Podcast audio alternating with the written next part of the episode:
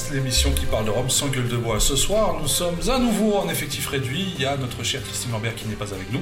On lui fait un petit coucou, notamment euh, quand même dans cette émission. Mais à côté de ça, j'ai quand même avec moi Laurent Cuvier, Olivier Scars, Roger Caroni et Géry Gitani. Messieurs, comment allez-vous? Très bien, merci. Ça va très bien. Ça va aussi, merci. Eh ben, tout le monde va bien. ça Et toi? Très plaisir. Euh, moi, je vais très bien. Je vais très très bien.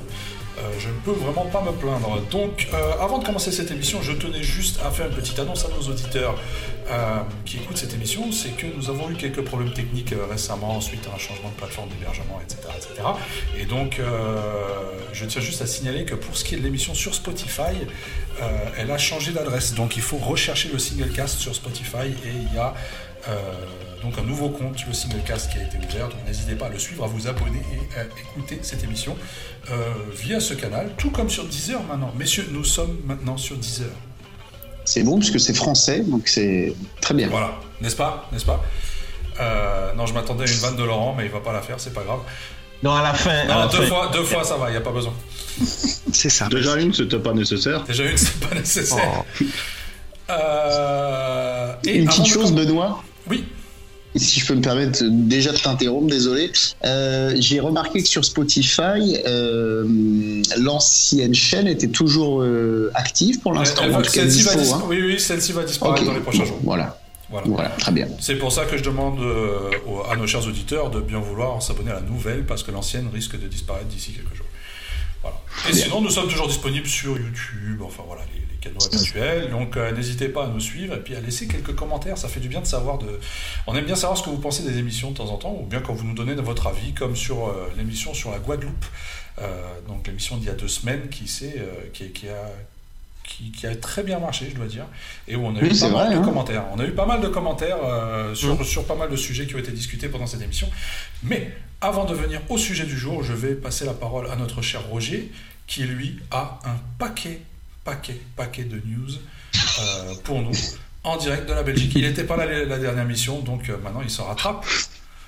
Roger, qu'est-ce que tu as pour nous? Alors, Dis-nous euh, tu, tu m'as pas du tout écouté quand tu m'as demandé avant l'émission si j'avais beaucoup de news, parce que je t'ai Ce dit non. ce- mais ce bon, c'est n'était pas pas moi, ce n'était pas moi, donc euh, voilà, je te remercie. Alors, All Brothers, embouteilleur français, revient avec un Hamden de 2000 ans, euh, 2001, euh, qui a vieilli 18 ans sur place, donc on, euh, et un an en Europe. Ça titre 61,6%, donc ça, ça dégomme un petit peu. Et euh, c'est dispo en février. Alors certains diront 18 ans chez Hamden, c'est pas possible, mais je pense qu'en fait ça vient de chez Rain Nephew. Euh, oui, le stock, probablement. comme Ah bon, le c'est New pas Yarmouth. Christelle qui lui a donné C'est pas qui? Christelle? Ah, je ne pense Il lui pas. a donné, non? Peut-être. Peut-être qu'il y avait juste un fru alors, mais ça m'étonnerait très fort, ça doit venir de chez Rain Nephew. Mais bon, c'est pas grave, hein, ça reste quand même la Jamaïque. hein. Euh, et voilà, c'est dispo euh, courant février, je pense. Plantation, parce que ça faisait longtemps qu'on n'avait plus parlé d'eux, reviennent avec un rhum du Pérou. Donc c'est en 2006, ça vient de chez Cartavio. Euh, c'est disponible dès maintenant à 47,9%. Et comme d'habitude, c'est un double vieillissement, mais c'est pas en cognac cette fois-ci, c'est en. Voilà, je me suis dit qu'il n'y avait pas d'à le noter et que je m'en souviendrais. Résultat, je m'en souviens plus, mais bon. Quel Euh, professionnalisme, on merci beaucoup. on vous expliquera ça dans les Et commentaires. puis tu vois, fallait pas compter sur nous. Hein. Voilà, nous, dites-le nous, chers auditeurs, en commentaire. Si vous le savez, veuillez s'il vous plaît corriger euh, euh, notre cher Roger sur cette info. Bologne. Hein, donc, euh, pour euh, suivre la, la- la discussion sur la Guadeloupe, innove avec un Sautern finish, donc ils s'y mettent aussi au, au, au finish, ça titre 49,9% et c'est dispo tout de suite, ça fait partie de la série euh, Les Confidentiels. Euh, Très et- bonne série, les confidentiels d'ailleurs. Oui, je pense qu'il y en a eu euh, pas mal, dont pour Christian de Montaguer, non? Oui, absolument. Qui d'ailleurs était le meilleur, pour, euh, selon moi. C'est le meilleur que j'ai pu goûter, ouais. Ah bah voilà. Cocorico. Alors, euh, Chantal Comte. Même au dire de Bologne. hein. Ah, ouais. Euh, J'ai besoin d'une explication, Roger, je vais te faire chier. Euh, quand Bah, tu dis Cocorico, Cocorico, c'est parce que vas-y, c'est- explique-moi, c'est vas-y. franco-français, c'est la Guadeloupe, ça aurait pu être un, un confidentiel embouteillé par un embouteilleur italien ou allemand. Et là, vous n'auriez pas dit que c'était le meilleur, tu vois C'est vrai. Oh. avec vous. Mais qu'est-ce que tu Quelle mauvaise- sous-entends Quelle mauvaise foi, quelle mauvaise foi. Ouais, ouais, ça doit être D'ailleurs, il y a une, une petite chose, il n'y a pas eu un es- une espèce de, de mini débat euh, que j'ai trouvé pas du tout passionnant, mais, euh, mais, mais qui a encore bien enflammé. Tu tu ne l'as pas trouvé euh, passionnant, mais tu tiens à nous en parler, c'est intéressant. Oui, bah parce que c'est mon côté un peu gossip. Tu sais que euh, on va bientôt faire une nouvelle euh, chronique closer euh, sur le fait que sur la bouteille et les boîtes, il n'y a pas de S euh, de noté à la fin de ce Ah oui, Absolument. ça. Ouais, ouais. Et oui, du effectivement. coup, euh, effectivement, ça, ça a valu euh, pour certains euh, aficionados, bah, du coup, euh, voilà, beaucoup de, Mais C'est parce qu'il y beaucoup avait de hein. Tout. Ouais, ouais, ouais. C'est de la grammaire basique. Hein. C'est au singulier. c'est de la Voilà. grammaire basique. Hein. voilà. Donc arrête de nous interrompre, s'il te plaît. Pardon. Alors, dernière news, Chantal Comte nous annonce qu'elle va sortir des nouveaux roms pour le mois de mai. Comme ça, ça tient tout le monde un petit peu en alerte. Donc il y aura une nouvelle tour de l'or qui sera la Moni 2011 brut de fût, dans l'esprit des, des précédents la Moni. Et un nouveau blanc, la, cuvée- la cuvée euh, Caribea, euh, qui sortira euh, d'ici le mois de mai. Donc euh, comme ça, euh, elle nous propose déjà de faire des petites économies. Cariba et A. Je, je n'arrive jamais à le dire, ce truc-là. C'est comme Camarel ou Chamarel. C'est, c'est, c'est- Ou j'ai une diction. Vlourt aussi. Non, Uitvlucht, qu'on dit. Ça, c'est Bon, plus facile. ça- Tu, tu vas nous faire croire que c'est plus facile à dire, peut-être. Ah bah pour moi, oui. Dis- Disons que c'est plus près de chez lui, voilà, c'est ça. C'est Voilà, tout. voilà. Et tiens, Roger, euh, est-ce que tu as vu passer, euh, en parlant de news, j'ai vu ça aujourd'hui même, euh, un embouteilleur, j'avais jamais entendu parler, je crois qu'il s'appelle New World ou un truc comme ça. Ça va te plaire le concept, tiens-toi bien.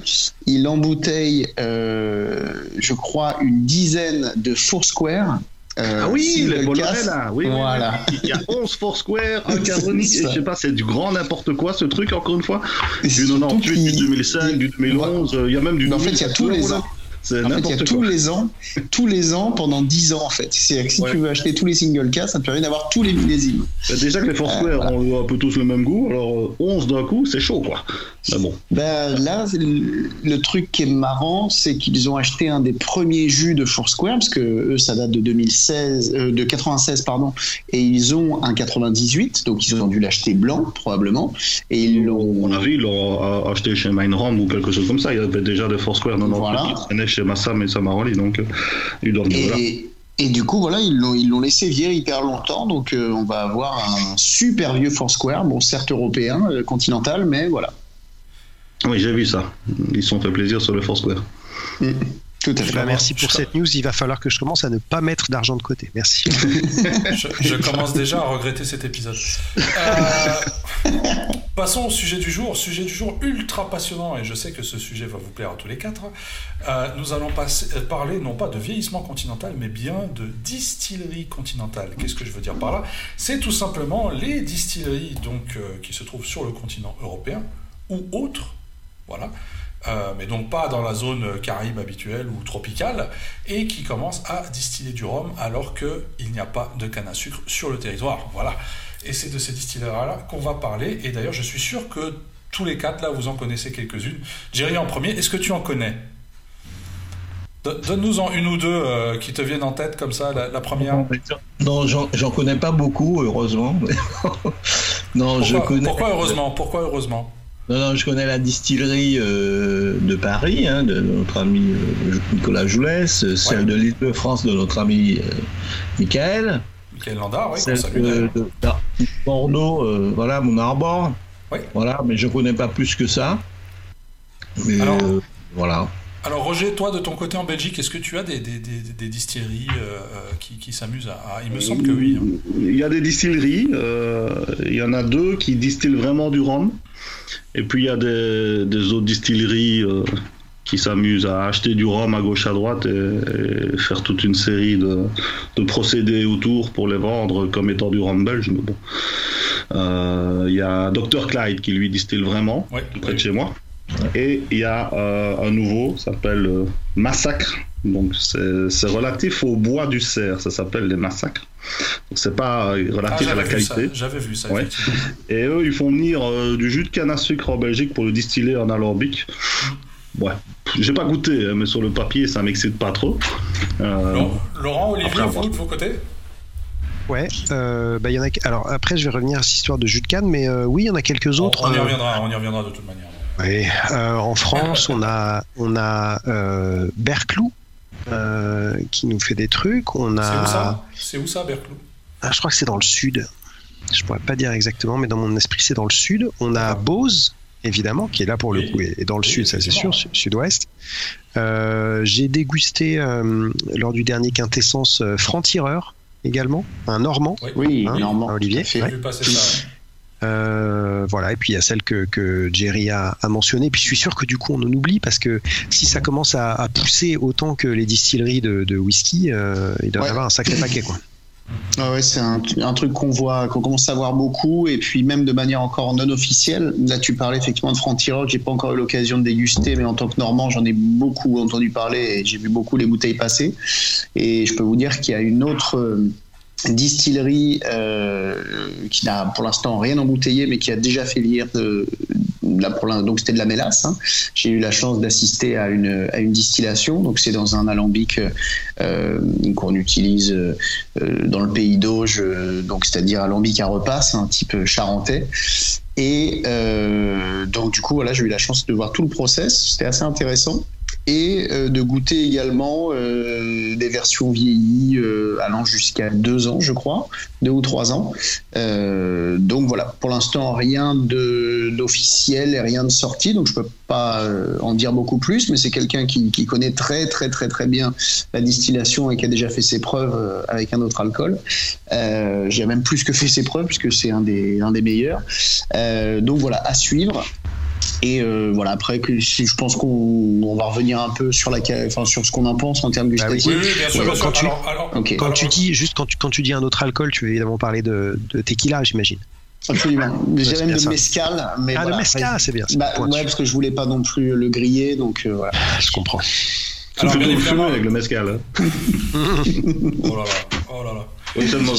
Oh non, je la valide, je la, je la valide. Attends. Ah, merci. Ah, alors là, bien évidemment, on a parlé des distilleries en Belgique et en France. On en a bien sûr dans d'autres pays d'Europe, comme en Angleterre, euh, où on en a pas mal en Angleterre, en Écosse. Enfin, d'Europe, non, c'est plus l'Europe. en Écosse, il y a deux, trois distilleries, oui.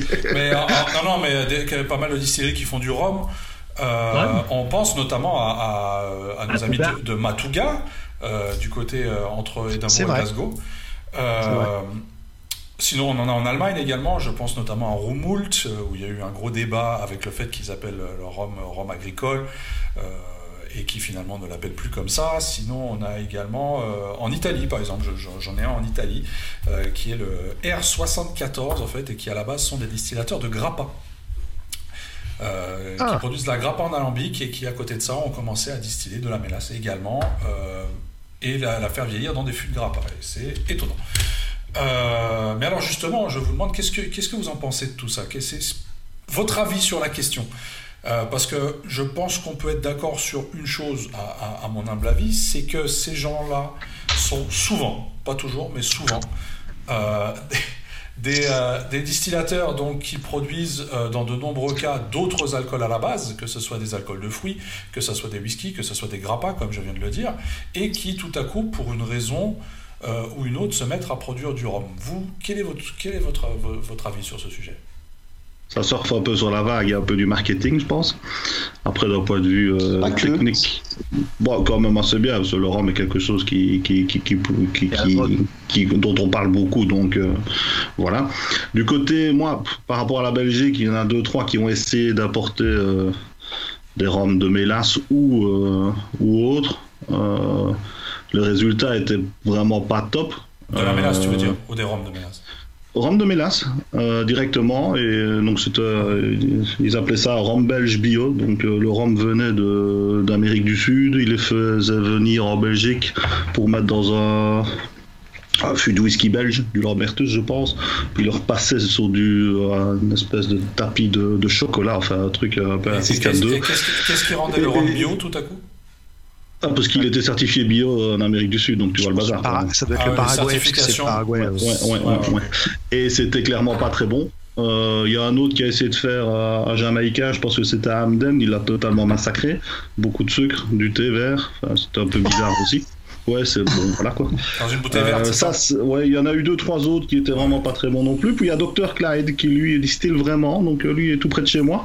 Les premiers essais, c'était pas, c'était pas top. Mais ici, c'est bien amélioré. Il, il distille quoi pour le coup De la mélasse? C'est de la mélasse, oui. Oui, oui, oui. Il a même essayé de faire à, à Un peu d'agricole, hein? en fait, de, de jus de, du Brésil, non? Le Dr Clyde, non? Ça, Je ne sais pas, ça. Je ne sais pas. Je a pense qu'il était resté sur le. Ça va goûter un truc. Ouais, ouais, il faudrait que je, je, passe le voir tu sais, En fait, il est pas très loin. Donc, euh, je sais bien que Jérôme du blog euh, Roman Whisky avait fait un article sur lui. Euh, donc, le Roman Whisky euh, belge, hein, pas, pas, le français. Et euh, Sinon, oui, il y a un massacre là, mais ils font venir du, du, jus de canne de je ne sais pas où, euh, congelé, pour qu'ils distillent ici. déjà rien que ça, ça donne. Enfin, je comprends pas trop l'intérêt, quoi. Bon, euh, voilà. Je comprends pas. Surtout qu'en Belgique, il y a moyen de faire d'autres choses. Donc. Euh... Mais bon, j'ai pas goûté, donc euh, je ne vais pas juger sur la qualité, mais l'entreprise, c'est spécial quand même comme idée. Mais bon, voilà. Moi, je vois pas forcément ça. Alors, certes, le Rhum n'aurait absolument pas le vent en poupe. Peut-être qu'il s'y attaquerait pas, mais je pense pas que ce soit uniquement une démarche euh, malgré tout pour, surfer sur cette vague-là. Et enfin, ça, évidemment, après, ça dépend. Il y a, tous les cas euh, et toutes les situations sont euh, particulières, mais moi, ce que j'ai pu voir chez les Français, parce que je crois que j'ai dégusté que des des continentaux français entre guillemets. Euh, j'ai pas goûté les Belges dont tu parlais, ni l'italien ou les Allemands dont tu parlais, Benoît. Euh, et pour l'instant, ce que j'ai goûté, sincèrement, il y a très très peu de choses qui m'ont convaincu. Euh, ce côté, ce côté, et je le retrouve souvent un point commun et qui a tendance à pas pas trop me plaire, c'est ce côté mélasse sur petits alambics, souvent avec une longue fermentation et je trouve que très souvent, il va avoir vraiment un côté métallique qui ressort, euh, qui, qui, qui, me dérange, moi, avec des finales mhm. interminables, mais malheureusement pas forcément agréables. Euh, donc voilà. Après, je veux pas généraliser non plus. Euh, par exemple, alors le distillerie de Paris, il y a eu plusieurs produits depuis la création de la distillerie de Paris. Moi, le dernier que j'ai goûté, c'est le Panella. Euh, et je l'ai goûté à deux reprises. Et à chaque fois, c'était un an d'intervalle puisque c'était à Quintessence l'année dernière, enfin il y a deux ans maintenant, et Quintessence l'année dernière. J'ai trouvé que dans les deux cas, il était très très différent. J'avais bien plus aimé la première fois que la seconde. Alors je sais pas s'il y a des différences, euh, de, s'il y a eu des différences de processus ou peut-être la matière première est pas exactement la même à chaque fois, etc. Mais euh, donc voilà, ça c'était, j'ai trouvé ça assez changeant. Mais celui qui m'aura définitivement le plus convaincu, c'était Bose donc distillerie à Montauban euh, parce que alors il a ce fameux euh, je crois que c'est HEOC euh, qui est une sorte de, grand grand arôme, en tout cas très longue fermentation, où il, il ajoute dans la fermentation cette carcasse de canard faisandé pour booster la, la, fermentation. ça, je l'avais trouvé. Encore une fois, c'est pas forcément une bouteille que j'achèterais, pour être honnête, mais je l'avais trouvé qu'elle se démarquait, qu'elle était, qu'elle était vraiment intéressante. Et plus récemment, puisque c'était en août ou en septembre là euh, dernier, euh, où j'avais rencontré d'ailleurs Christine, euh, on, avait pu déguster toujours de chez Bose ce rhum, alors qui n'en est pas un techniquement, puisque c'est pas à partir de canne à sucre, mais à partir de canne sucrière, qui est donc une variété du sorgho. On en avait parlé, je crois. le sorgho, on avait parlé. Absolument. Et vraiment, pour le coup, celui-là, euh, il faut que je le regoute parce que c'était une fraîcheur jamais pour moi, euh, j'avais jamais senti une telle fraîcheur dans un rhum. Euh, parce qu'il y avait non seulement. Ouais, je sais, mais. C'est du ouais. Ouais, on trouvait quand même certains marqueurs du rhum avec ce côté euh, végétal. Il y avait presque un côté quand même jus de canne malgré tout. Euh, mais il y avait une fraîcheur encore plus un peu sur l'anis. Enfin, l'un avec l'autre était vraiment hyper intéressant. Donc celui-là, euh, celui-là se démarquait pour moi. Alors c'était qu'un test. On va voir si ce sera commercialisé, etc. Mais c'est quelque chose qui se fait beaucoup aux États-Unis, le Sogrom pour le coup. Enfin, du moins beaucoup plus. Mhm. parce qu'on trouve beaucoup de plantations et ils en font également donc euh, d'autres produits, notamment du sucre euh, et euh, des, des, caramels, des trucs comme ça. Et ce qui était intéressant, par ailleurs, c'est que c'est ce sorgho, il le fait pousser à côté de chez lui, quoi. Enfin, à la distillerie. Et il n'est pas obligé d'importer de la mélasse, voire, j'allais dire, voire pire, d'importer du, du, jus de canne congelé, quoi. ouais, c'est un sorgho. on en voit beaucoup, ça. Pur, single estate, triple A, quoi. C'est voilà. Jerry, ton avis? Dis-nous tout. Oui, alors moi, je, comme, dire, comme, a dit euh, Laurent, c'est pas forcément commercial. Je pense qu'il y a des gens qui ont des distilleries, qui distillaient euh, du gin, du whisky, et qui se sont dit, bon, j'ai une, voilà, j'ai une distillerie, pourquoi je vais pas faire du, du rhum aussi? Et qui le font plus par un peu par passion ou un petit peu aussi par amusement. Mais je dois avouer que tous ceux que j'ai goûtés ne m'ont pas emballé. Très franchement, euh, ça peut être intéressant dans certains cas, mais euh, je veux dire, en tant que consommateur, de, puisque là pour l'instant on parle que de rhum blanc, hein, si, pour l'instant. Euh, non, pas forcément, hein, pas forcément. Non, mais pour l'instant on a évoqué que le rhum blanc, donc j'achèterai pas une bouteille de rhum blanc de alors, je vais pas faire plaisir à mes amis distillateurs, hein, on se connaît bien, mais j'achèterai pas une bouteille de rhum blanc de, qui vaut souvent plus de 30 euros, alors que on a des excellents rhum blancs autour de 20 euros. Donc voilà, donc il y a un problème. Il y a un problème. Euh, donc euh, il y en a qui sont intéressants, il y en a qui sont franchement mauvais, faut le dire. Et euh, voilà ce que je pense. Hein. Et en fait, le rhum massacre, que je reviens là-dessus, est distillé chez Dr. Clyde. Donc le monde est très petit en Belgique. En fait, il y a une distillerie. Voilà, bah non, parce qu'il y a d'autres distilleries, il y a, il y a plein de distilleries de, de, de, de, gin et de. Oui, Belgique, de, la Guyane, même combat. De blanc et de. C'est ça. et en fait, le, oui, le, Moi, je le rejoins, arrive euh, à moins 18. D'accord. Moins 18 degrés. Pratique. Euh, non, non, simplement pour euh, effectivement euh, aller un peu dans le même sens euh, que Jerry et, et, et, Laurent. Je pense qu'il y a, euh, et puis bon, parce que la fameuse personne dont, dont je vous parle, on est l'exemple type. Hein, c'est un grand on fan de Rome, mais on, on veut des noms. hein. mais mais, mais qui distille pas de rhum euh, et euh, mais qui en qui en déguste effectivement euh, à niveau euh, niveau très averti et puis qui un jour s'est dit allez pourquoi pas euh, alors il est un peu touche à tout puisque il, il s'intéressait aussi euh, à essayer de faire du whisky en euh, euh, donc euh, donc voilà effectivement je pense qu'il y a ce côté un peu curiosité quand on est fan de distillation, fan de spiritueux, on a, on a envie, de, voilà, un jour. Et puis maintenant, avec effectivement euh, la mondialisation, on, sait quand même avoir euh, maintenant euh, de la mélasse si on a envie d'acheter de la mélasse. Donc euh, là-dessus, je vous rejoins. Et puis surtout, voilà, en prenant moi cet exemple précis, il est vraiment pas pressé en fait. C'est-à-dire qu'il sortira un truc le jour où il estimera que euh, ça tiendra la route et que ça vaudra le coup. Euh, D'un point de vue gustatif pur, ce que j'ai goûté en sortie d'alambic était, était intéressant. Effectivement, est-ce que j'irai en acheter une bouteille? Probablement pas. Euh, en tout cas, en, l'état. Et puisque j'ai goûté des, premiers essais de vieillissement, là encore, euh, on peut difficilement juger parce que c'est très très jeune. C'est euh, pareil de l'ordre de quelque chose d'intéressant. J'ai aucun moyen de comparer parce que je crois pas avoir déjà dégusté un deux ans d'âge en mélasse.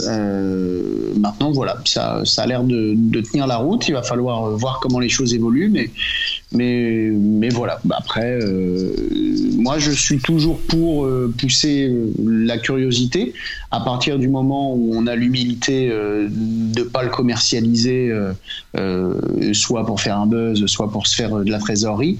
Et donc, euh, voilà, tant qu'on n'est pas dans ces schémas-là, moi, ça me pose aucun problème. De même que euh, je m'offusque pas quand je vois que Plantation fait euh, tout un tas d'expériences complètement euh, dingues et, et, qui peuvent hérisser les poils euh, de, de, tous les défenseurs euh, de ce qu'est le rhum. Euh, voilà, à partir du moment où ils le commercialisent pas et où euh, c'est des phases de, de tests, d'essais, bah, pour moi, on est vraiment dans quelque chose qui est, qui est très sain, qui est simplement de la, de la curiosité, de, euh, de la science et puis, et puis de l'amour pour ce qu'on fait, quoi. Alors un sujet je ne dis pas que c'est pas ça, mais c'est vrai que non, je ne disais pas spécialement que c'était pas ça, mais je pense que le, le, fait que le rhum soit à la mode, ça c'est beaucoup plus ce genre d'expérience. Euh, après, oui, euh, que les, les, les gens euh, du, du, rhum en Europe avec des matières premières qui viennent d'ailleurs n'est pas spécialement catastrophique. Alors après, pas. justement, la matière première, la, la, la, la matière première est, un- est un gros débat au sein Non. de ce su- dans, Oui. dans ce sujet, parce que euh, on est d'accord, c'est toujours une matière première donc qui vient très souvent de loin, Importé, euh, oui. qu'on importe. euh, dans, dans la majorité des cas, et qui, euh, d'une manière ou d'une autre, donc, doit être conservé, doit être traité, doit être euh, fermenté, etc. Et c'est des matières premières, surtout, avec lesquelles les distillateurs européens n'ont pas toujours de l'expérience. Et puis après, il y a également ce qu'on met en avant, c'est-à-dire qu'on prétend utiliser une certaine matière première. Finalement, c'est pas exactement ce qui était annoncé au départ. Mais enfin, enfin voilà, il y a tout un débat autour de ça. Et puis j'imagine que ça ne doit pas être donné non plus. Non, mais la matière première euh, importée, c'est pas vraiment un problème. Parce que si, tu, si on voit bien, par exemple, il y a des pays euh, dans la Caraïbe qui importent la matière première. Ouais, c'est ça, quoi. Hélas, Mhm. faire du rhum. Moi, ce que je, ce que je dis, c'est que pour l'instant, même ceux qui importent de la mélasse pour faire du rhum, en tout cas du rhum blanc, hein, puisque même dans les pays euh, caribéens, il y a très peu de rhum blanc de mélasse, ils le font pour faire vieillir, en fait. Du rhum blanc fait à partir de la mélasse, en Europe notamment, et en France et en Europe, ne sont pas encore euh, au niveau des rhums faits dans la Caraïbe. Mhm. Voilà. Qu'ils importent la mélasse, moi, ça m'était, ça, ça, ça, c'est pas un problème. hein. Ah non, Donc, mais ce serait, donc, serait un manque d'expérience. La mélasse, Ça serait, ça un manque d'expérience du coup euh, euh, avec cette matière première en fait. Ah bah, il y a quelques siècles de retard quand même. hein. Donc forcément. Ouais, ouais, je comprends. C'est sûr. Laurent, on ne t'entend pas. Il a coupé son micro. C'est ça. Non, je suis là, je suis là. Euh, le, il y a pas mal de, de distillateurs euh, métropolitains, continentaux, je sais pas comment les appeler, euh, qui importent leur mélasse. Alors, Laurent, enfin Roger, tu parlais tout à l'heure de de bio, euh, Mhm. voilà. Euh, je sais que je sais plus quel distillateur, c'est peut-être Bose justement qui importe sa mélasse, qui est bio également, mais de Thaïlande. Euh, donc voilà, de toute façon euh, pour du, parce que j'ai l'impression et ça je trouve ça pas mal pour le coup, euh, les distillateurs qui se disent je vais faire du rhum, mais qui vont sourcer quand même un minimum leur matière première pour aller se fournir en bio. Ça c'est quand même une bonne chose et pour le coup.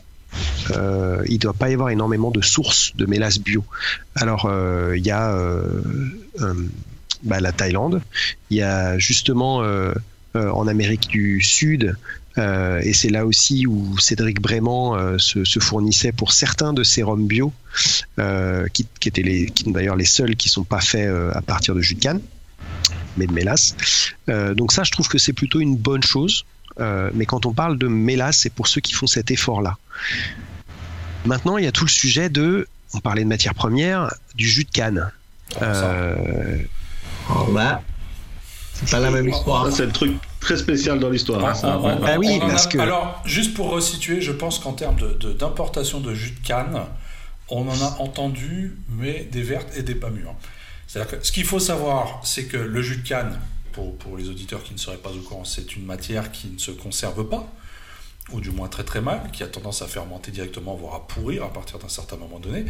Euh, et donc il faut agir très très vite. C'est pour ça que aux Antilles, euh, quand on fait du rhum agricole, le jus de canne, il est donc, euh, enfin la canne à sucre est amenée dans la distillerie en ayant les 24, 24, grand max 48 heures, et traitée directement. Donc on a plusieurs choix. C'est importer de la canne à sucre, congelée, c'est des choses qu'on a entendues. Importer Oui. du jus de canne congelé, c'est quelque chose qu'on a entendu. Importer du jus de canne déshydraté.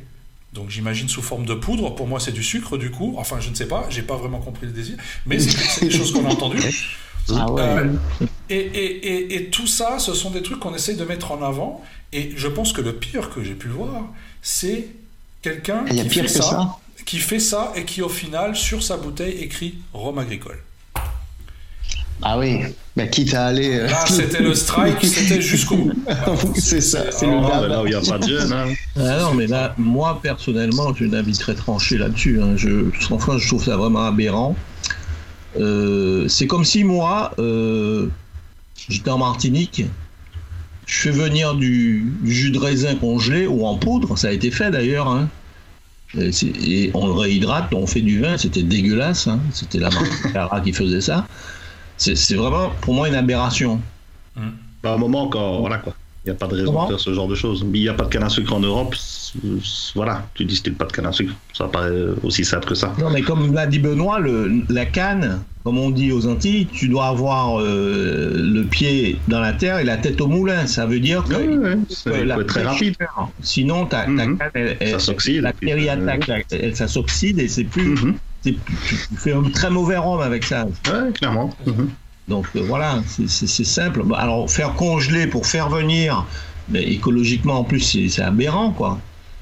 Alors ça, j'allais. T'en pensais, mais bon. Bah, Je suis tout à fait d'accord avec toi. Ah oui, Euh, le- garder le ça côté, euh, Mhm. le côté euh, empreinte carbone de- du jus de canne qui, qui va voyager, euh, alors en avion, j'imagine, enfin ça va plus vite, j'en sais rien d'ailleurs, euh, pour ramener ça en métropole. Euh, ça, paraît contre nature en fait. C'est un, peu- c'est un peu ça le truc. Ouais, puis en plus, ton coût de production, mais c'est. Je, je- pense c'est- qu'ils utilisent les mêmes congélateurs que pour les vaccins anti-Covid. euh, c'est à moins 80 degrés. Mais cela dit, euh, moi je vous entends et je suis euh, finalement tout à fait d'accord avec vous, mais ça vous choque pas moins, ou, enfin plutôt ça vous choque pas autant euh, d'importer de la mélasse euh, en Europe? Ben, il faut pas la congeler, tu dois pas la garder à moins 18 La mélasse, pendant voilà, X La mélasse, la Certes, mélasse, elle je- peut venir en certes, conteneur sur des bateaux. Voilà, ça sera. Parce qu'au final, tes bouteilles, elles viennent quand même des, des Caraïbes en bateau. La hein. mélasse, la mélasse, tu peux la conserver en, en fût, euh, enfin, bah, en- Non, non, bien sûr, mais je veux dire, garder sur quelque coût chose carbone. 18 euh, degrés, Euh, c'est chaud quand même. Hein. Non, bien- Alors, euh, je, je vois ce que tu veux dire, Olivier. Et à non, je voulais dire, faire je- l'avocat du diable. Non, peu, non, non, non, non, mais c'est pas idiot, franchement. Euh, je pas sais ça, pas ça. comment. Je pense que la mélasse voyage en bateau. euh, elle- Ouais. elle- alors je dis pas que le bateau c'est la panacée, mais euh, ça peut prendre son temps. euh, Ça peut prendre des mois. La mélasse elle va pas bouger. Je pense que du jus de canne, même congelé, enfin faut le garder congelé pendant tout le trajet. Euh, je pense que je pense qu'un bateau, un porte-container Ah, qui ouais, va mettre compliqué, six sûr. mois euh, avant d'arriver de la Thaïlande euh, à la France, ou je, je ne sais où, jusqu'à je ne sais où, euh, ça risque d'être un peu plus compliqué. Euh, j'ai acheté, alors c'est rigolo, quand j'étais allé visiter euh, David à euh, j'avais passé, tro- j'avais passé trois jours absolument là-bas, et, et bon, enfin c'était un moment incroyable, mais j'avais pu déguster parce que c'était juste sous, sous mes yeux du jus de canne frais, fraîchement pressé, alors sans, en plus sans adjo- adjonction d'eau, parce que c'est vraiment des tout petits moulins manuels, tu passes une canne par une canne presque, enfin voilà. Et donc ce jus de canne-là, j'en ai un souvenir vraiment ému.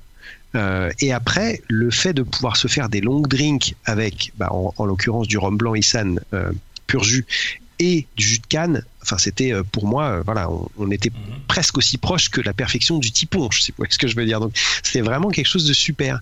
Et récemment, je suis allé chez un, un grand supermarché euh, asiatique à Paris, Tank Frère pour pas les nommer, et, euh, et je cherchais depuis un moment justement du jus de canne congelé parce que j'avais entendu dire qu'ils en avaient.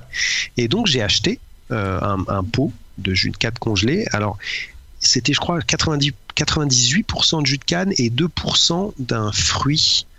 Euh, je saurais plus dire lequel maintenant, mais bref. Et donc j'ai goûté ça et je me suis, et comme j'ai une bouteille de Hissan à la maison qui se rapproche de la fin d'ailleurs, je me suis dit je vais essayer de me faire le même délire.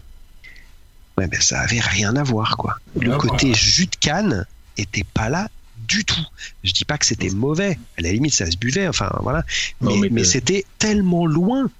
Non, mais le jus de canne, le jus de canne fraîchement pressé que tu bois quand, moi, quand j'étais au lycée, à la récréation, j'allais prendre mon jus de canne avec mon sandwich, tu vois. Donc, Ah ouais. On n'a pas été au même lycée. Hein. C'est- C'était notre époque aussi. c'est euh, c'est comme dit Laurent, c'est la, la canne, la canne pressée, euh, voilà, euh, une tige par une tige. Ouais. Ben, je veux dire, euh, même si c'est dans, dans les distilleries, c'est fait en masse, mais c'est pas, ça n'a rien à voir avec du, du congelé ou du, du pasteurisé, quoi. Parce que bon, Je, je crois vraiment que ça, ça, ça enlève simplement le goût. Euh, c'est aussi bête que ça, c'est-à-dire que euh, je pense que certains produits congelés marchent très bien. Enfin, il y a des choses qui ne vont pas tellement s'altérer euh, par la congélation.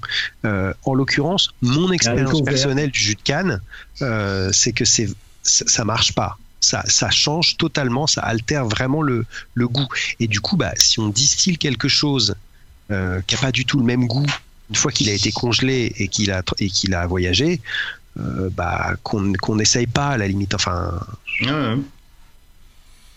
Mais, de toute façon, je pense que. Du coup, dans, dans, ces, dans, ces, dans, ces, dans ces situations-là, et je reviens à mon exemple du, du, du, du fameux producteur qui avait donc. Euh, qui est un producteur d'eau de vie à la base, hein, euh, qui avait donc même écrit le mot agricole sur, euh, sur son étiquette. Si là, on ne me dit pas que c'est pour des, des, motifs marketing. Ah là oui, bah oui, bah oui. Bah, clairement, là, oui. Là, là tu parles alors, de ton ami Exactement, exactement. Et d'ailleurs, mais, mais d'ailleurs, depuis, depuis, il l'a quand même enlevé. Euh, maintenant, il a juste marqué euh, Blanco dessus. Voilà, c'est tout.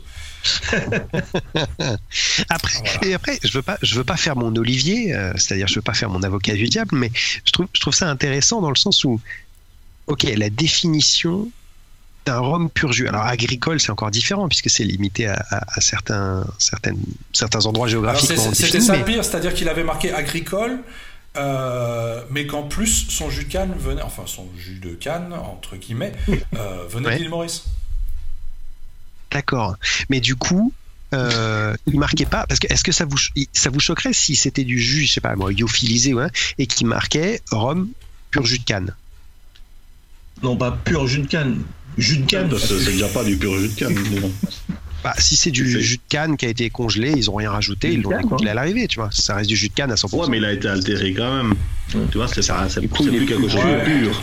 Ouais, Pour moi, pur jus de canne, c'est tu prends la canne, tu la presses, t'as le jus, ouais. Voilà. Si tu la congèles mais... ou que tu veux faire quelque chose dessus pour la garder plus longtemps, ce n'est plus quelque chose de, de, de, pur comme on pourrait la, la voir directement dans la distillerie, euh, ouais. chère distillerie de Martinique euh, ou, ou de Guadeloupe.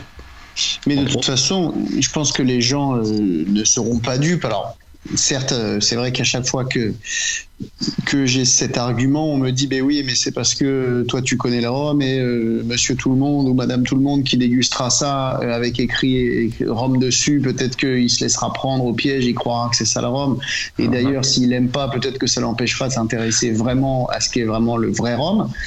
Mais si euh, c'est vraiment mauvais, euh, j'ai du mal à croire quand même que euh, ça saute pas aux yeux et plutôt au palais, même des novices, quoi. Ouais, mais non, toi, mais tu dis ça parce que tu connais le rhum. Non, mais même. tu as déjà lu du Sadgen 1885, toi. Non, mais ce que dit Olivier, à base de mélasse congelée. Ce ne sont pas des rhums de, de, grande distribution, vu la quantité de. Voilà, c'est ce que je me dis. Donc, ce sera forcément les connaisseurs qui vont goûter, et bon, euh, franchement, ça va aller. Voilà. Ou les gars du coin, qui eux par contre n'y connaîtront rien, puisqu'initialement ils étaient passés dans le coin acheter ouais, une eau de vie ou acheter un whisky selon les, les producteurs. Mais ça restera effectivement euh, une, une, voilà. Mm. Mais c'est vrai que c'est intéressant cette histoire de, de public visé. C'est-à-dire que, euh, comme vous disiez, bah, évidemment que ce ne sera pas un truc de grande distrib euh, où il y aura des dizaines de milliers de bouteilles euh, et qui seront euh, très abordables bah, autant déjà, en bah, prix déjà parce que, c'est beaucoup trop cher. C'est beaucoup trop cher ouais, dans la distrib. Évidemment. Du mm. coup, ils, ils visent plutôt bah, les amateurs, par les cavistes, euh, les amateurs un peu avertis, les connaisseurs. Et eux, bah, ils sont quand même plus, beaucoup plus critiques au niveau du goût. Quoi. Ben oui. euh, du coup, je me demande s'il n'y a pas une certaine contradiction un peu là. Oui, ça n'attaque le... pas au très bon, au bon public, effectivement, si c'est pour viser les bah, cavistes et les trucs d'amateurs un peu plus Après, pointus. en effet, il y, y, a ce côté euh, gars du coin qui vient visiter une distillerie, qui vient euh, parce que c'est dans sa région, parce qu'il est en vacances à cet endroit-là, tout ça, et il se dit ah, tiens c'est cool, il y a un rhum. Et à la limite c'est un souvenir, mais ça m'étonnerait, enfin ça m'étonnerait que ça fasse un débouché suffisant quoi. Non, je pense alors, pas alors, non plus. Oui. Après que ce soit mélasse ou, euh, donc de, de, pur jus, je tiens quand même à dire parce que là on a quand même pas mal parlé de, côté négatif qu'il y a quand même certains produits qui sont euh, euh, pas aussi farfelus que ça, qui, donnent même du sens de, derrière l'histoire. Ce n'est pas que du marketing et où les résultats peuvent même être surprenants, voire très bons dans certains cas. Je prends l'exemple qu'on a trouvé, ben, on en parlait tout à l'heure, de Matuga. Euh, ou pour le coup, c'est-à-dire que quand on leur demande d'où vient leur, leur, leur, matière première, la mélasse vient d'Ouganda. En même temps, le monsieur qui le produit est ougandais, donc quoi de plus normal. Et, euh, et sa femme jamaïcaine. Et, et, son épouse est jamaïcaine, voilà. Donc ce qui fait le rapprochement Europe. Donc quelque part, dans la logique, euh, en dehors du fait qu'ils sont basés en Écosse, il euh, y a de la logique derrière. Et en plus, oui. je, je, me souviens de la première fois où on a, où on a goûté ce produit à, à pendant le Ramfest de Londres, il y, a, il y, a, de ça quelques années. Ils venaient de démarrer et euh, donc ils avaient à l'époque un Gold et un Spiced. et c'était franchement pas mal du tout. C'était pas, c'était complètement différent et à l'opposé de ce qu'on connaît, mais mm. je ne pouvais pas dire que c'était mauvais. Non, mais justement, c'est pour ça, c'est bien pour ça que je parlais de, rhum blanc, parce que là, on parle plus de rhum blanc. On parle de rhum soit, vieux, et là, c'est un peu différent, parce que le, le, vieillissement va, va, va, améliorer le produit. Hein. Et en ce qui concerne Matuga, bah, ben, comme tu as dit, on avait découvert quelque chose d'intéressant et qui, avait, qui nous avait plus ou plutôt plu. Hein. Et euh, dans le même sens, moi j'avais découvert un rhum à Ottawa, au Canada, hein, le, North of Seven, et qui est un rhum vieux, et franchement, que je trouvais très bon. Pourtant, c'est un rhum de mélasse. Ah oui, alors là, je tombe de ma chaise. Distillé, à Ottawa, et je l'avais goûté, je leur avais dit, mais faites-le en bout de fût. Ils m'ont écouté, ils l'ont ressorti en bout de fût, et, et, franchement, leur bout de fût dans Soft Seven est vraiment très très bien. Donc, ah. mais c'est pas du rhum blanc, ils font pas de rhum blanc eux. Hmm. pas de blanc. Tu, fais, tu fais bien de le dire, Jerry, parce que justement, on parle de, distillerie continentale, mais ce qu'il faut noter également, c'est que les distilleries continentales n'existent pas qu'en Europe, existent également sur d'autres continents qui ne sont pas forcément tropicaux. Donc là, on parle du Canada, du hein, euh, où on a Privateer, voilà, exactement. Bien sûr. Par exemple, ou, sinon, euh, un autre exemple complètement à l'opposé, Nine Leaves au Japon. Ouais, ouais, tout à fait. Qui n'est pas. Eh alors oui. Euh, ah, C'est-à-dire qu'il y, a une partie du Japon donc, qui est tropicale où on voit de la canne pousser. Lui, dans, son cas, c'est vraiment pas le cas. Il n'utilise d'ailleurs pas de la canne, euh, euh, enfin pas de la canne du moins, ni de la mélasse, mais c'est directement du sucre euh, qu'il distille. Donc voilà, et, ces, produits sont sincèrement bons pour la grande majorité il a euh, certains produits qui euh, sortent du lot, ça fait euh, quelques années. Alors, ce qui est intéressant, c'est que la distillerie, il est tout seul, il fait tout de A à Z, tout seul. Mmh. et ça va du blanc à des finishes en fût d'Armagnac qui sont juste exceptionnels. Enfin voilà, il y, a pas mal de bons produits qui sont sortis de là depuis sa création. Le, alors, il y, a, absolument, et il y a plusieurs sujets dans ce que tu viens de nous dire. pour, pour parler de Nine Leaves, Absolument, bien, bien joué l'animateur. Euh, le, le, Nine Leaves, euh, je connais ça. Moi, j'avais une bouteille de, euh, de celui qui était vieilli en fût. Alors, je sais plus si c'était américain ou français parce que ça remonte à quelques années déjà, mais, mais je, je, sais, mais je sais plus lequel j'avais goûté. Et j'ai pu récemment regoûter l'un des deux parce que ça faisait très longtemps que j'avais pas mis le nez dedans. Grosse amélioration petite baisse en degrés, puisqu'il est passé de 50 à 48 degrés. Euh, bon, le bas blesse au niveau du prix quand même. Euh, si tu ramènes le prix par rapport à l'âge du rhum, c'est un peu compliqué. Par contre, je suis assez d'accord avec toi, Benoît. Alors, ça plaît pas à tout le monde parce que ça a une grosse typicité, même au niveau du blanc déjà. le blanc, je trouve qu'il y a un côté poire euh, vraiment surprenant. Euh, et après, les vieux, bon bah le fût a, quand même bien marqué parce que c'est jamais des vieillissements bien longs. Hein. c'est genre un, an et demi, deux ans, si je dis pas de bêtises. mais ça marque quand même bien. et comme tu disais, il y a quand même des produits chez lui qui se démarquent. et moi, je me rappellerai toujours celui pour les, les 70 70e anniversaire de Vélier, euh, qui, était, vraiment très très bien, encore une fois euh, très spécial. Donc ça, ça se démarque dans le bon sens. Mmh. Et à l'inverse, il y en a qui se démarquaient quand même dans le mauvais sens parce que le Almost Spring, qui était vieilli en fût de vin rouge, je sais plus lequel. En fût de vin rouge, ouais, c'est ça. Celui-là, il était limite pas buvable. Je, te, rejoins là-dessus, c'est-à-dire que celui-là m'avait également beaucoup déçu parce qu'il avait ce côté euh, très souffré finalement, qui était resté Absolument. et qui avait gâché tout le rhum. Euh, mais à côté de ça, par contre, récemment, j'ai goûté un embouteillage qui était sorti, alors que pour l'Allemagne, ici, au Rhum Dépôt, euh, qui était un vieillissement de 4 ans en fût d'Armagnac. Et du moins, pour tous ceux que moi j'ai pu goûter jusqu'à maintenant de sa gamme, c'est clairement mon préféré. C'est juste fantastique. Alors, déjà, effectivement, c'est typé parce que la matière première déjà est typée. Je veux dire, c'est quelque chose qu'on voit. Enfin, je, ne sais pas si ça se fait ailleurs, mais je l'ai vu nulle part ailleurs jusqu'à présent. Euh, en plus, les fûts d'Armagnac, c'est assez typé aussi. Je veux dire, très peu de producteurs utilisent des mm. fûts d'Armagnac. Donc voilà, donc il allait vraiment dans une direction complètement barrée, et le résultat est super. Et euh, j'ai trouvé ça vraiment bluffant. Alors moi, je trouve que effectivement, ce, que fait Yoshiharu, c'est euh, intéressant, mais Très franchement, je suis pas fan de ces vieux, de ces vieux, je pas dire vieux, mais de ces rhums vieillis, puisque les premiers dont parlait Laurent, le, le fût français, le fût euh, américain, c'était des moins de 3 ans en fait, hein, c'était des 2 ans. Donc je trouvais que ça manquait un peu de vieillissement. Par contre, le blanc, je, franchement, je le trouvais très intéressant. Et comme Laurent, avec ce petit côté euh, poire, euh, poire, qui était vraiment très intéressant. Mais bon, quand tu payes une bouteille, enfin vendue ici en France à 90 euros, euh, tu vois, c'est problématique. Ah, et, encore, encore une fois, ce, j'en ai pas goûté 50, mais est-ce qu'il y a une réelle identité Nine Lives ou ça part dans tous les sens? Pour, pour moi, il y en a une parce que tu vas quand même retrouver le distillat tu vas retrouver le distillat. Mm. Surtout que, comme disait Jerry, les, les, vieux sont pas vieillis très longtemps. Du coup, le bois, mm. même s'il va marquer un peu, tu retrouveras quand même toujours cette identité. On parle de, de, fût de vin, de fût d'Armagnac, de fût de Bourbon. Ça peut souvent vite passer. Euh, euh, ouais, mais en si peu de temps, c'est vrai que je, pense, je, pense, que Laurent a raison sur le fait de dire que on va avoir euh, une, base commune qu'on va qu'on va quand même clairement euh, pouvoir continuer à identifier parce qu'en si peu de temps. de par sa typicité en plus, hein, ouais, ouais, bien sûr. Hmm. oui. Mais donc, est-ce qu'on peut revenir un petit peu sur ce sur ce process là qu'il utilise? Parce que moi j'avais pas cette notion. C'est vrai que je connais un petit peu euh, voilà, c'est une espèce de pain de sucre là. Euh, voilà, il utilise le pain de sucre, il fait son sirop, et surtout il a sa source d'eau souterraine, donc une eau très très pure, qui est très importante aussi. Et c'est vrai que son rhum a une typicité. Et donc il fait un sirop avec, c'est ça? Il prend euh, un pain de sucre, il prend son eau de source et, après, il, fait, chauffer. Le, le process inverse en fait. Il fait le process inverse de la fabrication du sucre, c'est-à-dire qu'il va prendre du sucre fini, qui va rendre liquide en en faisant un sirop, et c'est ce sirop là qui va distiller finalement. Voilà. Incroyable ça.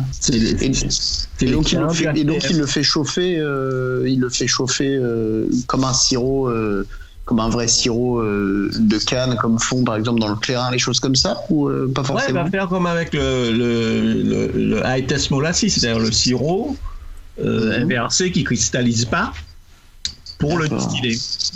Eh ben, hyper impressionnant. Moi, j'avais beaucoup aimé une, une cuvée un peu on va dire, euh, bah, c'est vrai qu'il a beaucoup de cuvées euh, qui sont un petit peu, euh, je sais pas comment dire ça, mais uniques, oui, je pense que c'est le bon terme.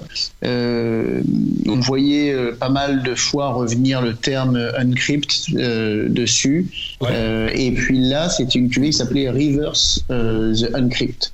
J'avais dégusté, dégusté, ça, j'ai trouvé ça pareil, complètement, vraiment barré. Hein, euh, Laurent parlait euh, du, du, Warren Kong Vélier, euh, où là aussi c'est barré. Moi j'avais un, un, souvenir de ma, première dégustation de ce rhum-là, où j'avais l'impression d'avoir un goût de céréales, un goût, mais vraiment on va pas dire aux antipodes du rhum, mais vraiment quand même très éloigné du rhum. Et euh, j'ai eu un peu cette même sensation sur, euh, sur cette cuvée euh, Reverse The Uncrypt. Et moi, effectivement, j'aime bien aussi. Après, je rejoins par contre Roger sur le le fait d'être un peu perdu personnellement sur sur la gamme, j'ai l'impression que. Oui, il n'y a pas de gamme, je pense. Bah voilà, c'est ça. C'est ça. Bah, à part le blanc, à, part le blanc et, le, et, le, Angel Salve, euh, tout le reste sont plus des, des, des micro-batchs en fait. Et des, des c'est ça. Donc il y, y, a la, il y, a la gamme euh, centrale qui est le blanc et les deux Angels Half qui sont donc euh, vieillis fût français ou fût américain mmh. pendant deux ans a priori. Voilà. Et après le reste, c'est vraiment des, des, petits trucs quoi. Mmh. Et il y, y, avait un autre. Absolument, ouais. Et euh, il me semble quand même, de, dans tous ceux que j'ai goûté, même c'était les, les, deux Véliers, puisque maintenant il y a eu le Japoniani aussi euh, euh qui ah, est sorti. Euh, le River jeune aussi, ouais. ils sont tous relativement jeunes de toute façon, mais après tu as le Reverse Encrypted aussi et tout ça. Et j'ai l'impression dans tous ceux que j'ai goûté, alors plus ou moins, mais que tu retrouves quand même malgré tout, euh, malgré tous les tests, les différents fûts, parce qu'Encrypted, je crois que c'est un vieillissement de quatre fûts qui avait été assemblés. Enfin, mmh, quatre, fûts, dont un, euh, fût secret, ouais, ouais. Un secret, ouais. Et, et tu retrouves quand même cette, euh, cette, cette identité Nine Leaves, donc euh, ouais, il y, a- il y a un truc intéressant. Après, c'est vrai qu'en plus, il y a tout le côté un peu, euh, euh, j'allais dire presque poétique du gars qui est tout seul dans sa distillerie, qui fait tout, euh, qui Ouais. se lève aux aurores, enfin, tu l'imagines dans les brumes et tout ça. Enfin, c'est euh, assez rigolo. 14 km à pied pour aller chercher l'eau. En souterrain. C'est ça. Euh, pour pour euh, partir du Japon et, et revenir euh, vers chez nous, quand même sur les, rhums métropolitains là, euh, il y en a certains qui sont pas blancs malgré tout. Euh, par exemple, euh, le distillerie de Paris, le Panella, c'est pas un blanc, il doit être vieilli un tout petit peu si je dis pas de bêtises.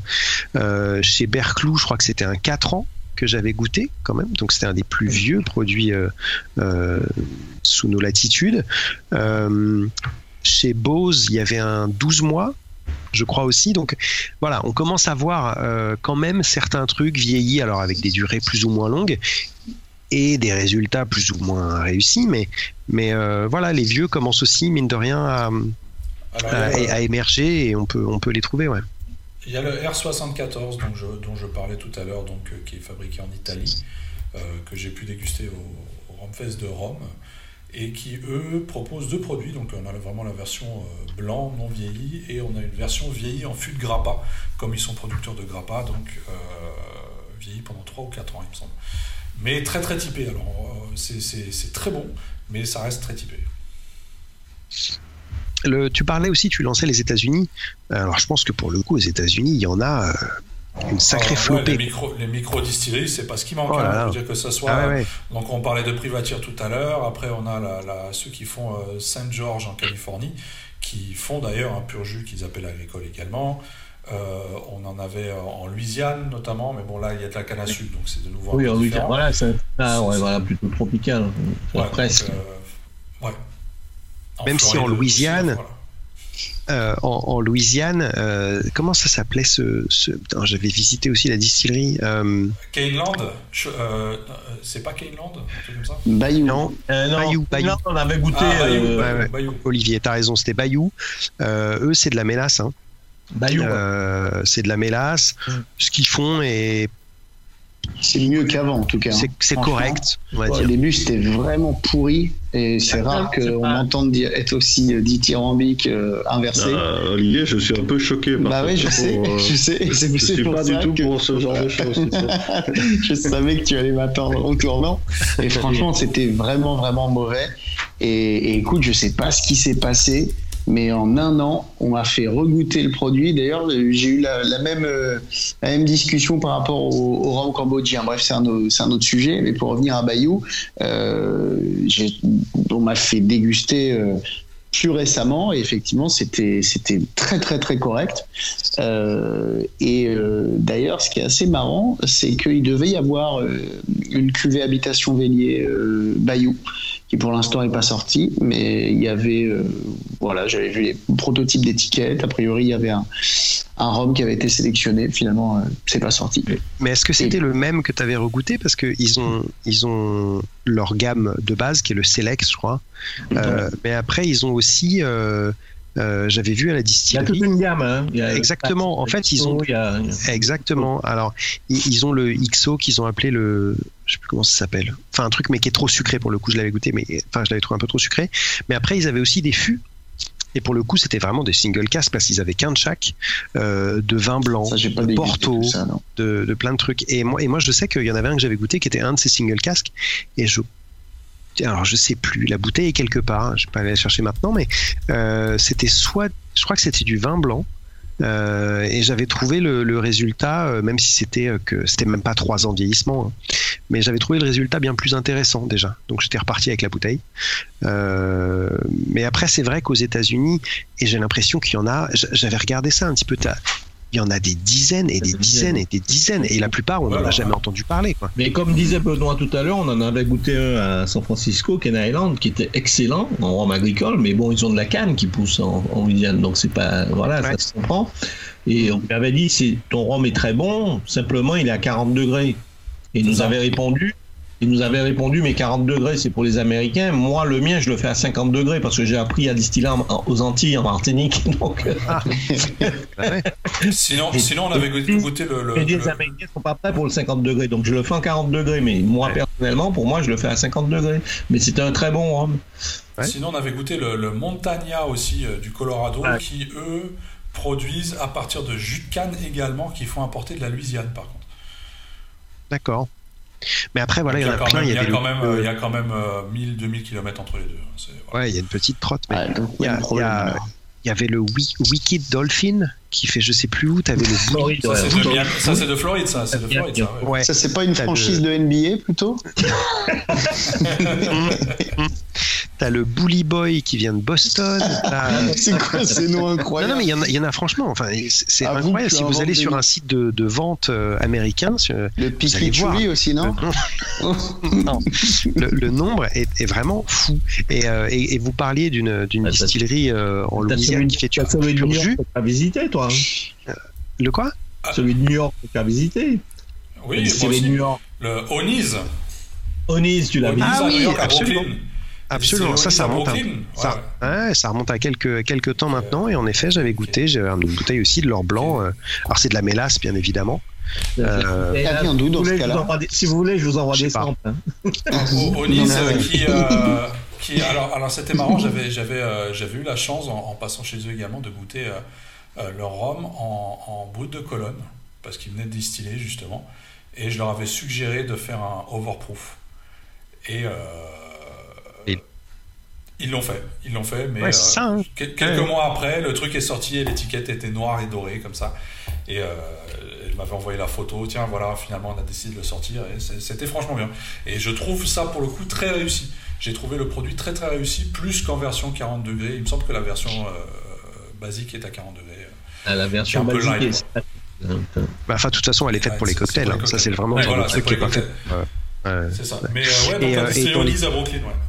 Ouais, dans les distilleries américaines, euh, alors même si je m'écarte un tout petit peu du sujet, parce que eux aussi ils ont de la canne, c'était Richland, euh, qui eux, ils sont en, Géorgie, dans le sud de la Géorgie, et il y a de la canne, mais en hiver il fait quand même très froid. Il fait que ça gèle. du coup, ils doivent attendre le maximum de temps pour que la canne soit euh, suffisamment à maturité, mais en même temps, ils doivent pas attendre trop longtemps, sinon l'hiver arrive et ça gèle. Du coup, ils ont tout leur champ de canne qu'ils doivent récolter en gros en trois semaines. Ils récoltent tout, ils pressent le jus. Sauf qu'évidemment, ils n'ont pas la capacité de, de process tout ce jus, de mettre en fermentation et distiller tout le jus avant qu'il devienne mauvais. Ça s'appelle les vendanges tardives. Presque, ouais. du, ice rum. Euh, et, du coup, ils le font, euh, ils le font en sirop, presque en sirop de batterie finalement. Et c'est ça après qu'ils vont distiller, etc. Comme, comme on faisait aux Antilles il y a, une centaine d'années encore. Ouais. Et eh ben, hyper intéressant vraiment hyper intéressant. Non, c'est vrai que les États-Unis, c'est vraiment particulier parce que tu as vraiment une partie du pays où tu as de la canne qui pousse et l'autre partie où tu n'en as pas en fait. Et, le contraste entre les deux est, très très intéressant. Euh, d'ailleurs, on a un grand nombre de, de, de, rhum pur jus euh, qui sortent un peu partout aux États-Unis, euh, entre la Floride et Hawaï. Quoi. Il y a vraiment du rhum qui, qui, qui commence à être distillé de partout. Alors, pour. Euh, pourquoi tu pleures, Laurent? Dis-nous tout. Non, non, rien. C'est une, une erreur de. Et je vais te mettre ça plus tard. Ah, voilà, je préfère. Euh, alors, on, va, on touche tout doucement à, notre fin. Hein. Là, on a déjà eu à une heure d'émission quand même. Euh, Surtout la fin de Jerry qu'on touche là. La, fin de Jerry, c'est ça, parce que Jerry a faim. Ouh, joli. Euh, mais avant d'aller manger Jerry, tout d'abord, nous allons écouter la licorne d'Olivier, qui nous a choisi une belle licorne aujourd'hui, je suppose. non, non, non, mais on peut aussi euh, passer outre. Hein, euh, non, non, non, non, non, non, c'est vrai L'auditeur avant tout, voyons, allez. Oui, tu as raison. Tu as de, raison. de quoi de quoi vas-tu nous parler Ah bah non, bah justement, on tombe sur probablement une des histoires les plus longues que j'ai à raconter, donc je vais essayer de la faire courte. En fait, j'ai eu envie, euh, puisque j'essaye toujours, enfin en tout cas là depuis pas longtemps, euh, d'avoir une certaine cohérence entre, entre le sujet et, la licorne du jour. Et là, j'ai eu envie de parler d'un rhum qui a beaucoup voyagé et qui a, qui a même probablement euh, le, le plus voyagé. il s'agit d'un rhum qui s'appelle Old Jamaica Africa Corps Lost Liquor et qui nous vient de chez Delva, en tout cas qui a été embouteillé par Delva. Euh, donc c'est une histoire en fait que je dois euh, à Johan Tanan, euh, pour les gens qui le connaissent, qui anime un, groupe Facebook, une page Facebook. Qui c'est un nom euh, que je dis pas de bêtises, Roger, c'est Beers and Spirit and euh, euh Belgians Beers and Wine. Spirit and Wine. And, ouais. Bonjour Johan. Voilà, voilà, exactement. Désolé, je, mon cher Johan, j'ai écorché le nom de la page, mais en tout cas voilà. Euh, et donc c'est à lui que je dois cette histoire. Je l'ai trouvé vraiment passionnant, donc euh, j'ai fouillé aussi de mon côté et, et voilà, ça m'a, ça m'a, ça m'a vraiment, euh, vraiment plu. j'ai retrouvé le nom du groupe Facebook, hein, donc c'est The Belgian Spirits, Wines and Beers Club. donc voilà, il faut savoir que c'est une bouteille, comme je disais, qui a énormément, énormément voyagé, puisque euh, au tout départ de cette histoire, euh, on se replonge dans la Seconde Guerre mondiale, euh, à une époque où effectivement il y avait donc une troupe d'élite qui s'appelle l'Africa Corps, qui était dirigée par le tristement célèbre Erwin ou Erwin Rommel connu aussi sous le surnom de renard du désert. Et ils sont tombés sur une cave euh, qui contenait du vin et des spiritueux. Euh, je peux vous faire participer, mais vu qu'on n'a a pas beaucoup de temps, on va pas non plus trop jouer, mais juste une mini question et après je déroule mon histoire. Avez-vous une idée d'où est-ce qu'ils ont trouvé cette cave? Non. Allez. D'accord. eh ben... Chez. Parfait. eh bien, au Japon, chez Nine Leaf. Non, pas du tout. Non, non. Ils l'ont, ils l'ont trouvé en Afrique du Nord, ce qui paraît complètement euh, surprenant. Euh, alors, on n'a pas le, l'endroit exact. Hein, mais a priori, ça pourrait être du côté de Tripoli, euh, en Libye, si je ne dis pas de bêtises, ou euh, de Tobruk, ou euh, même la Main. Voilà, peut-être exactement. Euh, et donc il y avait une quantité délirante de chez délirante euh, de fûts euh, contenant du whisky, du rhum, du gin, du cognac. Voilà, tout se stockait a priori dans des, grands fûts de chêne. Donc c'est ce qu'on pourrait vraiment appeler un trésor de guerre. On a du mal à savoir à qui appartenait cette cave à la base, mais en tout cas les nazis l'ont, comme ils faisaient beaucoup à l'époque, bah, complètement, euh, ils, sont, ils se le sont accaparés, hein, bien évidemment. C'était la cave d'un certain Simon Aversa. Ah oui. qui stocke beaucoup. D'ailleurs, il a gagné la bagasse d'or euh, du meilleur spéculateur, je tenais oui. quand même à le dire. C'est vrai, c'est vrai. Absolument. Alors écoute, je sais pas si c'était sa cave. En tout cas, le fait est que euh, les fûts, euh, il a bien fallu les rapatrier. Euh, et donc, ils ont cherché au plus près. Le plus près était l'Italie, donc amie de l'Allemagne nazie à l'époque. Hein. On va pouvoir dire plutôt même l'Italie fasciste, puisque toute l'Italie, heureusement, n'était pas, n'était pas fasciste à cette époque-là. et donc, les fûts ont été, ont été euh, envoyés là-bas. Euh, via des navires, euh, voilà. Et ils sont restés finalement cachés pendant plusieurs mois. Si bien que euh, lorsque en janvier 44 euh, le 6e corps d'armée américain euh, a attaqué une, plage italienne qui s'appelle Anzio qui lui a permis de, de mieux s'implanter en Europe continentale ils ont réussi à finalement se rendre compte que se trouvait pas très loin d'ici, euh, voilà, un, petit village où se trouvaient euh, ces fameux fûts. Donc les fûts ont été retrouvés, donc ils ont changé de main, ils sont passés chez, euh, chez du coup, bah, les, les gentils, on va dire, hein, les Américains dans cette histoire.